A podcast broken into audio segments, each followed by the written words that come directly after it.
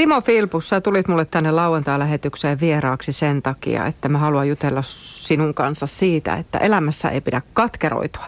Sä oot mm. itse semmoinen elävä esimerkki tästä. Eli olit töissä yli 30 vuotta Savon Sanomilla viimeisimpänä pitkän rupeaman talon graafikkona ja sitten sinut irtisanottiin. Ja viime, viime yteissä ja sanot mulle ennakkoon sitä, että – sä niin kuin tavallaan kun kerrottiin, että YT tulee, niin vaistosit, että nyt on sun vuoro. Mikä sinulle kertoi sen? Joo, siis 30 vuotta tai ylikin se talossa, niin mulla syntyi semmoinen perspektiivi siitä, että miten tuo koko ala ja, ja koko homma toimii ja tehdä lehteä niin kuin muuttui. Ensin teknisesti ja sitten, sitten talous puoli tuli sitten siinä sitten uuden tekniikan myötä rupesi kiristämään. Ja mä ehdin nähdä, nähdä näitä irtisanomisia ö, monessakin mielessä siellä näin. Ja, ja se tuli aika itsestään selväksi se ajatus, että tämä homma ei kerta kaikkiaan ole mahdollista viedä eläkeikään saakka. Että, että se on realismia, että, että jossain kohdassa sitten tulee omalle kohdalle. Mm. No Miten sun pää alkoi siinä tilanteessa raksuttaa? Äh, no mä vähän niin kuin mie- rupesin miettimään tietenkin sitä, että mitä sitten tekisin, jos tämä, tämä tosiaan tapahtuu, että, että irtisanominen tulee omalle kohdalle. Mitä minä sitten teen? Mikä minussa sitten tulee isona? Ja mä ehdin käydä sitä pohdiskelua aina silloin tälle – jo ennen kuin sitten YT ilmoitettiin tuossa viime, viime ma- marraskuussa ja, ja kun se ilmoitus tuli, niin sitten mulla oli ihan niin kuin selvää, että no nyt, nyt se ovi tulee olemaan auki minulle.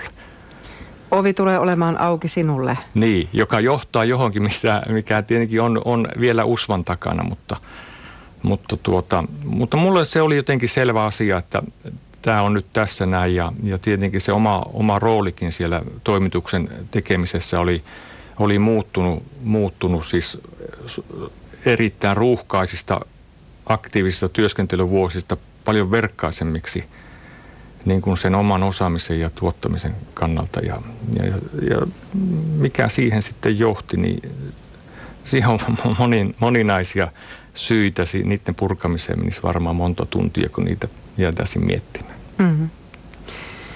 Sumua oli edessä. Vaistosit, että mitä tuleman pitää. Milloin kuulit, että todellakin näin tapahtuu? No joo, se oli sitten helmikuussa.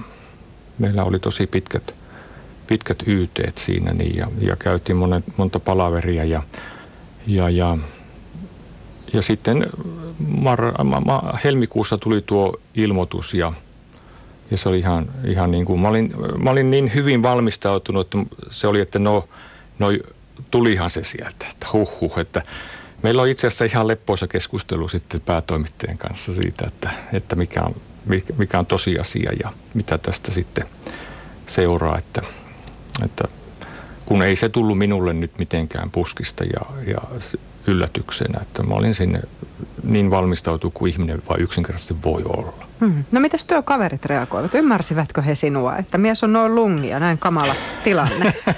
en, mä, en mä tiedä, en mä ehkä siitä sitten niin paljon keskusteltu siitä minun suhtautumista. Tietenkin siis kaikki on pahoillaan. Kaikki on pahoillaan siitä, että, että työyhteisö näivettyy ja kuihtuu.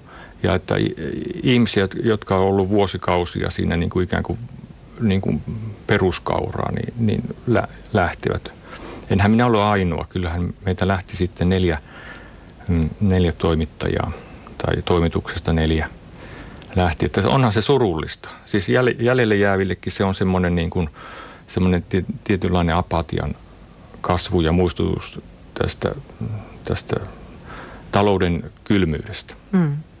Mutta sä olit päättänyt, että sinä et katkeroidu. Mm. Ja kun itse mietin tuota, että miten tuommoisessa tilanteessa voi olla katkeroitumatta, niin kerro nyt, että miten sinä sen teit?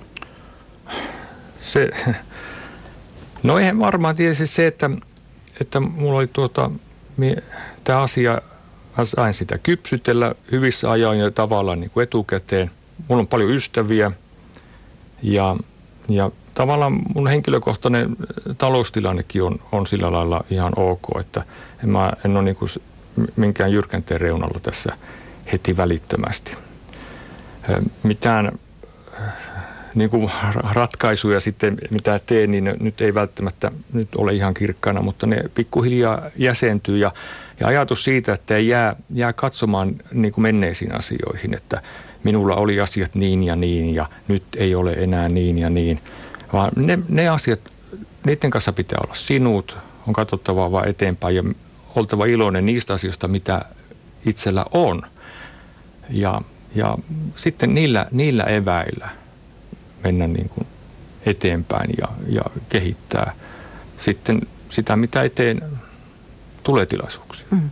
Käytitkö jotain työkaluja siinä? Kirjoititko ylös asioita tai? En, en. Mä olin tässä asiassa sillä lailla avoin.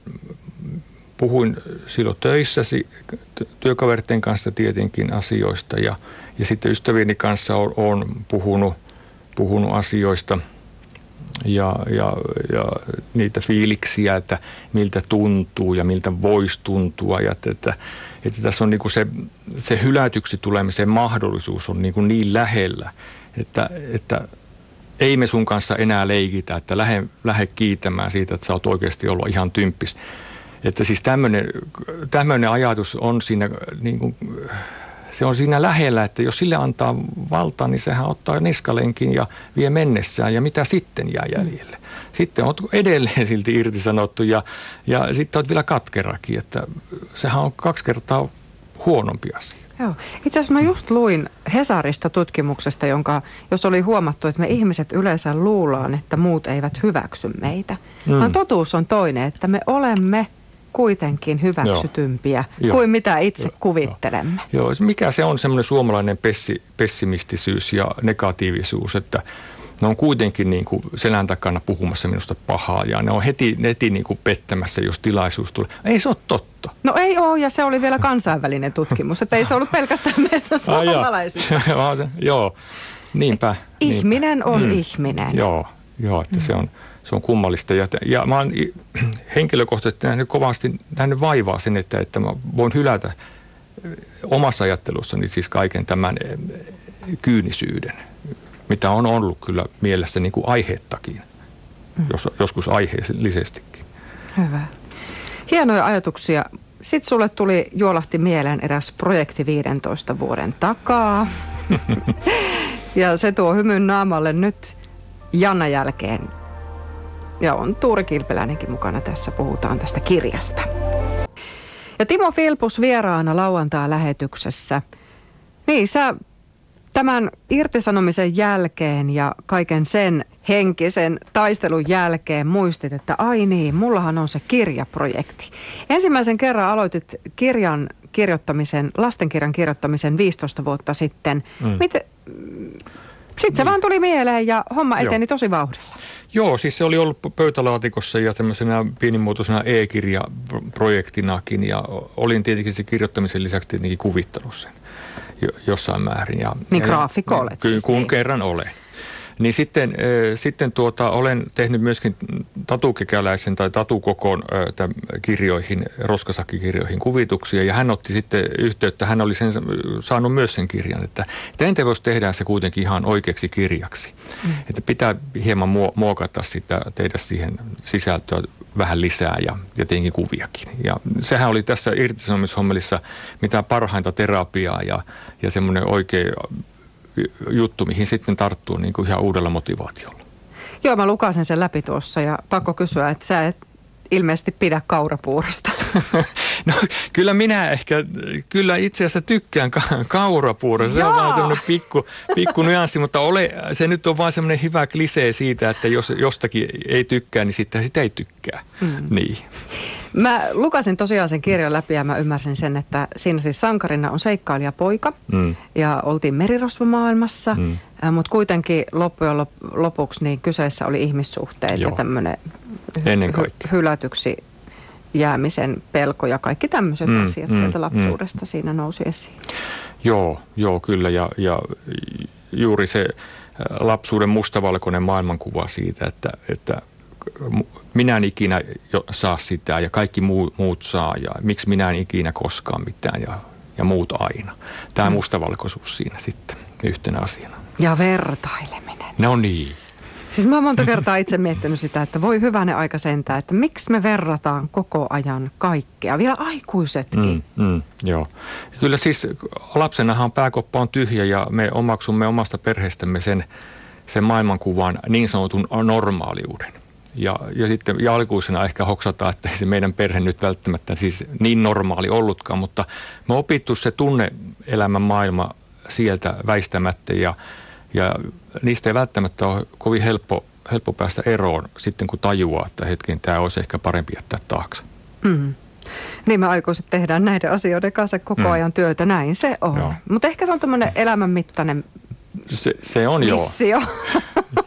Voi näinkin sanoa. Ja kirjan kirjoittaminen oli, oli tästä aiheesta aika, aika mukavaakin hommaa, että se oli jotenkin terapeuttista. Mm. Hei, mutta tänään matkuksessa kirjan Joo. julkkarit. Kyllä. Onnea sinulle. Siis alkamassa on sarja. Eh, no tota, ei. Ei, takakannessa, nyt, onko to, näin? Tuossa mä tota, kyllä nyt peruutan tuosta sarjasta. Katsotaan nyt yksi kirja kerrallaan, että, että mitä tässä tulee ja, ja ollaan nöyriä. No niin, ja varovaisia. Niin. Hyvä. Kiitos kun kävit. No niin, kiitos.